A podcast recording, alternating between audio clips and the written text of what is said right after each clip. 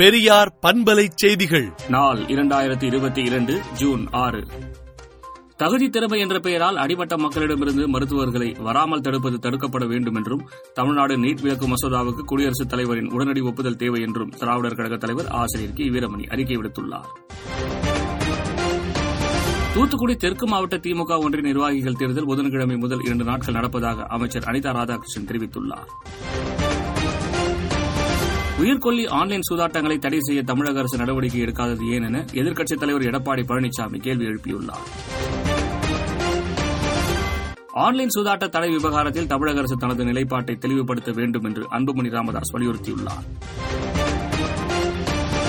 தமிழ்நாட்டில் இன்று பதிமூன்று மாவட்டங்களில் கனமழைக்கு வாய்ப்பு உள்ளதாக வானிலை ஆய்வு மையம் தெரிவித்துள்ளது.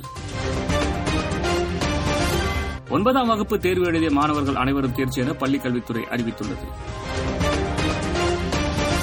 இரண்டு நாள் பயணமாக முதலமைச்சர் மு க ஸ்டாலின் மதுரை சிவகங்கை புதுக்கோட்டைக்கு செல்கிறார்.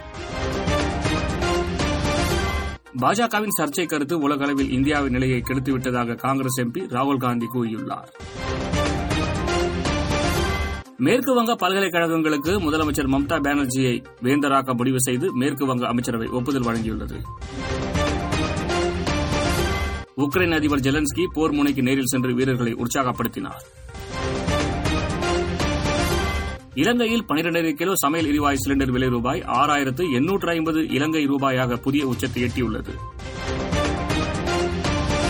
கொரோனா கட்டுப்பாடுகள் படிப்படியாக குறைக்கப்பட்டு பெய்ஜிங்கில் இயல்பு நிலை திரும்புகிறது.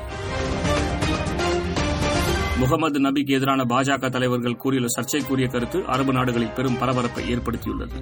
விடுதலை நாளேட்டை விடுதலை டாட் இன் இணையதளத்தில் படியுங்கள்.